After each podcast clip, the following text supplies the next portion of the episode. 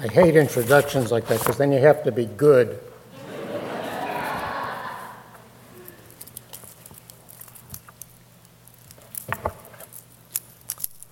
so they gave me a very short time to establish that the Exodus is historical. This is a, uh, a Jewish TED talk. So there's no time for jokes. I, I always use humor, and I, I, I'm sorry, there's just no time. So uh, this Irish spud moves to America, and uh, he meets this uh, Idaho potato, and uh, they get married, and they give birth to a little sweet potato, and uh, she goes up and goes off to college, and she comes home one day and she tells her parents she's getting married. And they said, Oh, that's wonderful. Who are you getting married? She said, uh, Richard Friedman. And they said, No, no daughter of ours will ever marry Professor Friedman. She said, Why? I love him. Why can't I? And they said, Because he's a commentator.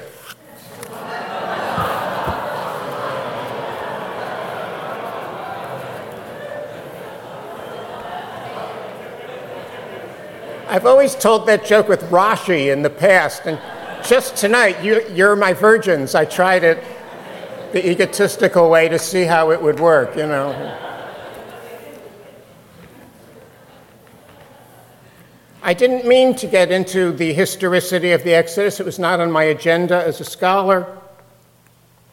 But uh, then things kept happening. Uh, Reformed Judaism magazine uh, of blessed memory uh, put out the issue a couple years ago, just two weeks before Pesach, saying, uh, you know, there was a piece in there by uh, Professor Sperling um, and by uh, Rabbi Wolpe, both uh, questioning, especially Professor Sperling, in strong terms, saying the Exodus didn't happen. And I felt bad that two weeks later, a million Reformed Jews who get that magazine would be teaching their children at their seders that the Exodus didn't happen. And I don't think that's right. So a year later, Reform Judaism magazine put in a piece by me saying that a different point of view. And then a Temple Emanu-El in New York, who copied your name, invited uh, the, Professor Sperling and me to debate. And they were doing a series of great debates. The one right before us was a debate on the culpability of Abraham in the sacrifice of Isaac and it was Alan Dershowitz against Eliot Spitzer.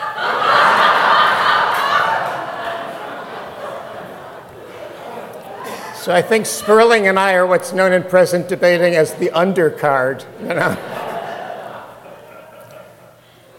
I won, and uh, so he dropped out. So now in, there's only me and Trump left, and. That's, that's the only one I'll do, I promise. Of, of. But we all keep hearing that uh, archaeology has shown that the Exodus isn't historical. That's a lie. That's the technical term we scholars use. It's a lie. I'm, i know who I sound like when I say that. That's the second one I'm going to do. That, that's the last. they say we've combed the Sinai. You've, you've heard these arguments. We've combed the Sinai, and uh, if there had really been a couple million Israelites there for 40 years, we would have found evidence of that. What is wrong with that argument? Number one, nobody has combed the Sinai. There have not been excavations all over the Sinai. I checked with one of my Israeli archaeologist friends, and he said it was five jeeps they did a survey, not an excavation, of five Jeeps. He also told me that in the 73 war, an Israeli military vehicle was lost, and they found it a few years ago, and it was 16 meters down since 1973.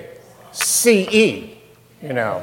So 33, 3400 BCE, you know, do the math. You know, that's a lot of sand. But even then, I would admit that if it was a couple million people for that long, we should have found something. You know, a, a piece of uh, hardened wood, petrified wood, saying, you know, Moshe Ohevet Sipora, you know, carved in it. It went from Aaron saying, Moses' mom always liked you better, you know, so, something. The other evidence, they say there are no references in Egypt to a great mass of Israelite slaves. That's true. And the argument that when uh, you, we've excavated ancient Israel uh, uh, in the 13th and 12th century, uh, early centuries of Israel's existence in the land, you don't find a lot of Egyptian culture. Like if we had come from there, there should be Egyptian pottery and architecture, and, and, and there isn't. And we can grant all that. But all of this is just evidence against the numbers. It doesn't prove there wasn't an exodus. It proves there maybe wasn't a big exodus. Now, where do we get the 2 million number? The source in the Torah that says that, it's called the priestly source. If you don't know about the different sources of who wrote the Torah, I know a really good book I can recommend. I had to do that. I, I got into Torah for the money. So,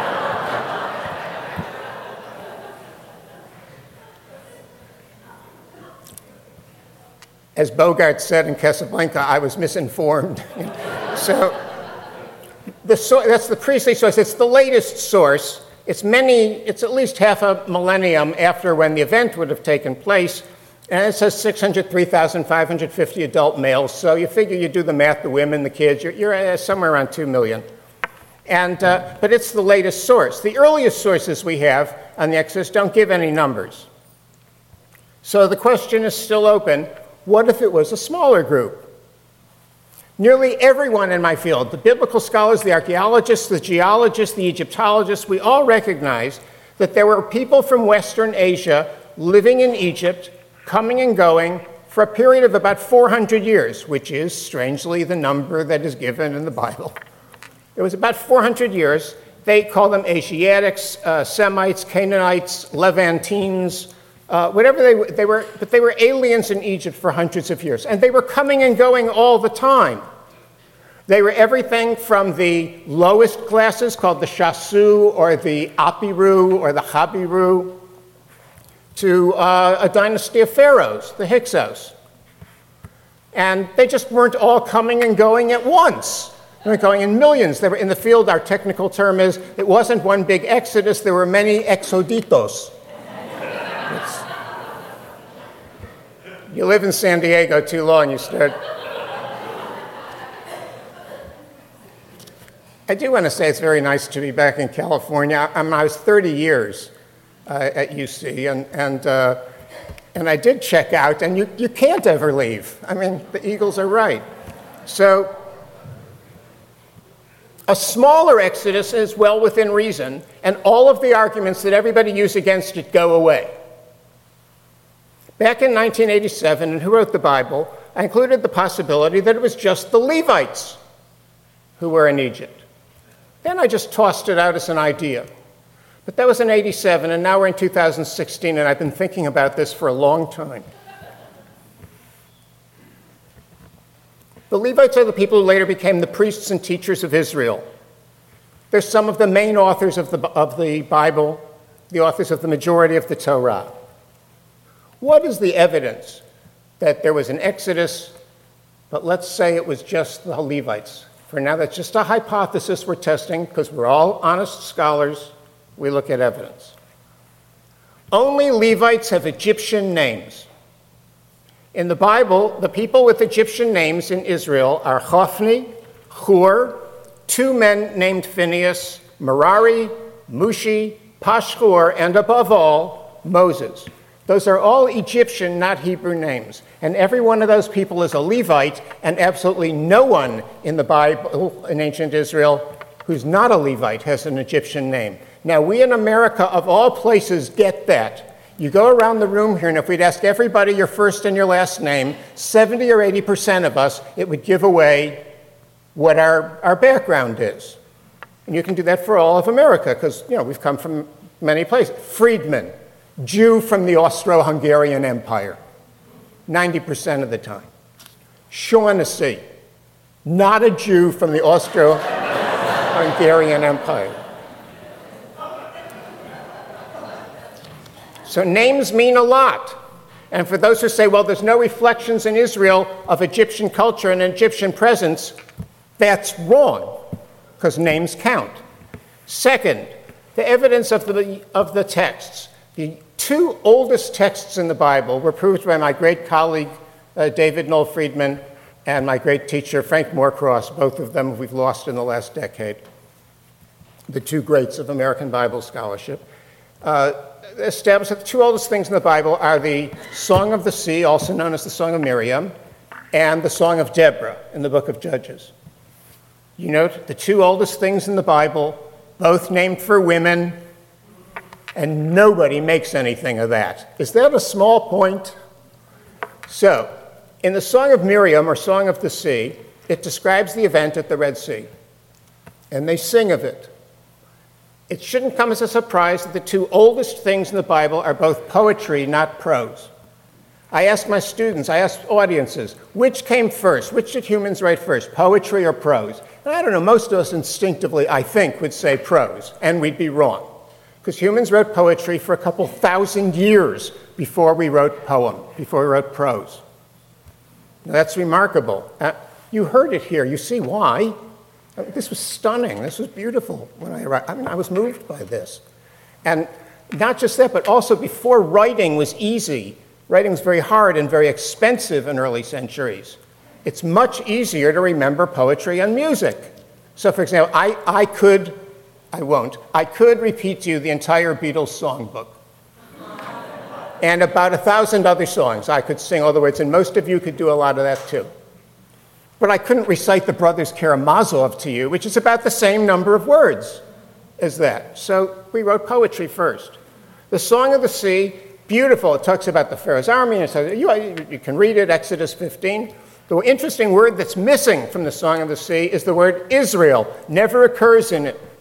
It never says Israel left Egypt. It never says Israel was near the sea. It says an Am, a people. And it never identifies who that Am is. And at the end, it says this Am went to God's holy mountain, to his sanctuary. He gives in four different ways. They don't end up at the whole land of Israel, they go to the sanctuary, like, oh, I don't know, Levitical priests.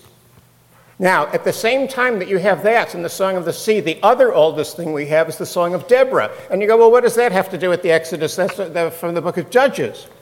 But Deborah is the founding mother of Israel. She leads all the tribes in the original battle that established hegemony over the land, the original defeat of the Canaanites. If you want to talk about the many candidates for who's the most underappreciated person in the Bible, the winner is Deborah.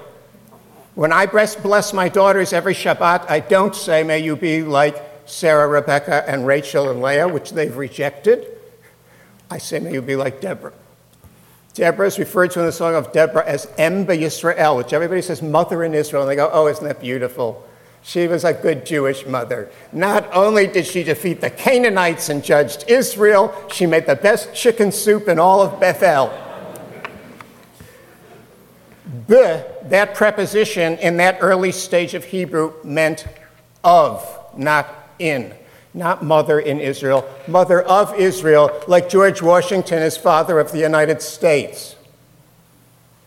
That was when Israel became a nation. And in that song, she summons the 10 tribes there were of northern Israel to battle. Guess which one she doesn't mention? Doesn't mention Levi. So let's think about it. Our two oldest sources our oldest source in Israel, the Song of Deborah, doesn't mention Levi. Our oldest song coming out of Egypt doesn't mention Israel. That's interesting. The revelation of the name of God in the Bible is told in two different places by two different authors. I'd have to do the whole who wrote the Bible thing, which I won't. But one of them is Moses at the burning bush, you know, asks God his name, and God reveals it. And so until then, God's name, it's understood, was not known. And then he says, My name is, and he says the name Yahweh, which isn't used by that author before that. And the other one is in Exodus 6, where God reveals to Moses in a different author, says, My name is Yahweh, but your ancestors, Abraham and Isaac and Jacob, didn't know that. They only called me El. So we have two different authors of the Bible both of whom happen to be Levites, you have to trust me for that now, have an idea that the name of God was not revealed until Moses and the generation of the Exodus.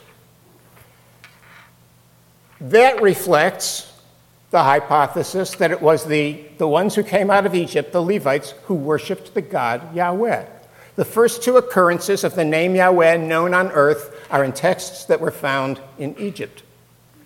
And they come and they arrive in the land of Canaan where everybody worshiped El as the chief god. And then they, they made a union. The Levite people from Egypt and the Israelites living in Israel, and they all became one. And, and everybody likes this. The Levites go, Landsman, we're here. And the Israelites say, Welcome, you're here. You can't have any land. And so, what land do the Levites get? Because the Levites are not people to whom you say no. Right? There are four stories about Levites in the Bible where they violate, where they're violent. They kill people in the golden calf episode. In the story of Dinah, it is Levi is one of the two brothers who massacre the city of Shechem. In the story of Phineas, you know, the story where he, he invents shish kebab, where he uh, kills two people in flagrante, you know. And so they made a, an understanding that the Levites become the priests and teachers of Israel. And they don't get any land, but they get 10% of everybody else's produce, a tithe. What else do we have? The most sacred object that the Levites have is the tabernacle. There is more about the tabernacle, the Mishkan, than about anything else in the Torah. Why is that tent such a big deal? Architecturally, my student uh, uh, Michael Homan, who's now a professor at uh, Xavier in New Orleans, wrote a book about tents. He was interested in what are you going to do with scholars? He, was interested in tents, and he showed that the set, the, the description of the tabernacle with the courtyard thing around it and the shape and the, the ark and everything within it matches an actual drawing we have on an Egyptian wall of the battle tent of Ramses II, the most likely pharaoh of the time of the Exodus. At the same time he was doing that, Scott Noegel, a professor at the University of Washington, studied the Ark, and he wrote an article called The Ark and the Bark. In Egypt, they had these barks. Barks are boats, but barks in Egypt are never put in the water. They are carried by men on their shoulders on two poles. And on top of them is a box, which is a sacred object with wings of either cherubs or birds over them plated with gold. Does that sound like any other object uh, that you know? So Noegel concluded the bark served as a model which the Israelites adapted for their own ark. Only Levite sources in the Torah, that's the E and the P sources, require circumcision. The non Levite sources don't. Circumcision was an Egyptian practice. There's a law that says in the Torah and Deuteronomy, you shall not abhor an Egyptian because you were an alien in their land. And that is a law in a Levitic source in Deuteronomy 23.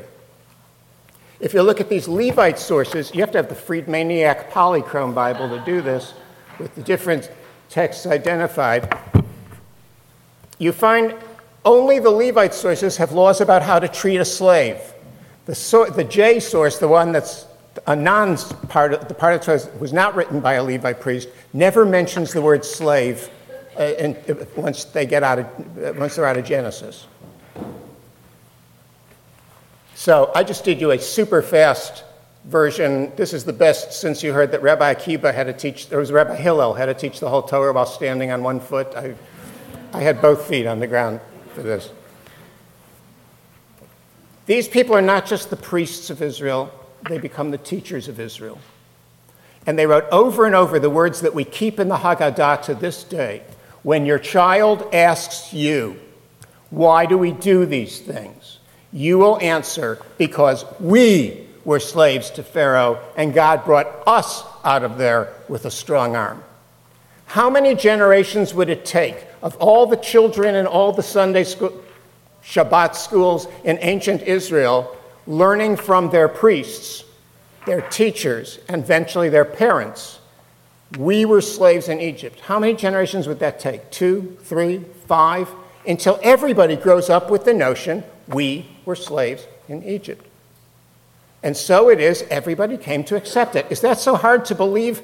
We all celebrate Thanksgiving. How many people in this room are descended from either the, the, the, the, the Native Americans or the Pilgrims who, who were at that event, if it happened? Right? But we all accept it and we plan, we buy a turkey and we, you know, and, and this is very, very similar. And this is more powerful because it had much more religion uh, attached to it and you were all learning it from your priests. If this is right, which you just got, you can imagine the simplest version.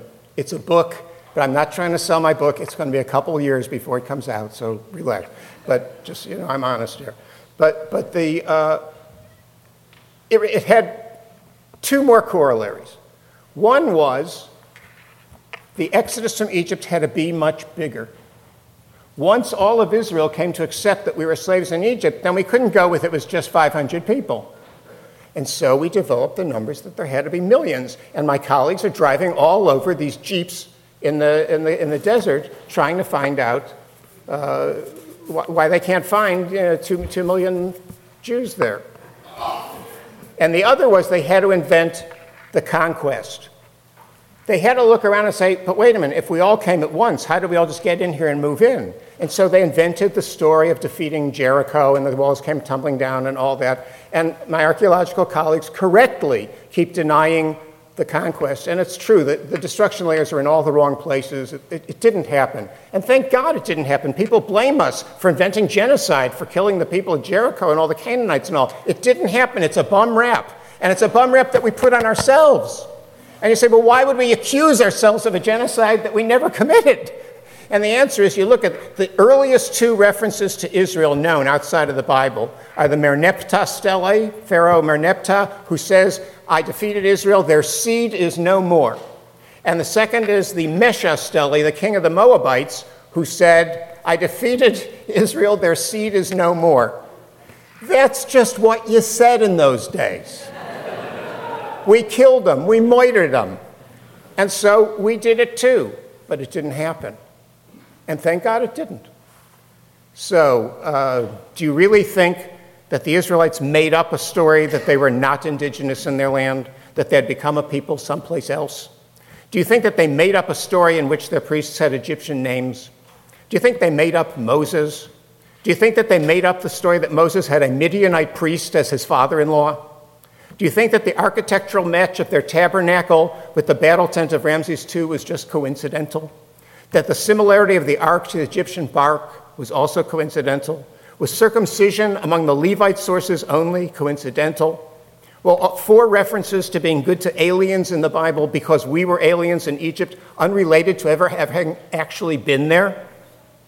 Do 400 years of the presence of Semites in Egypt, from Hyksos pharaohs to Apiru slaves, not matter to this? Do you think that not finding 3,200 year old evidence in the Sinai wilderness outweighs all of this?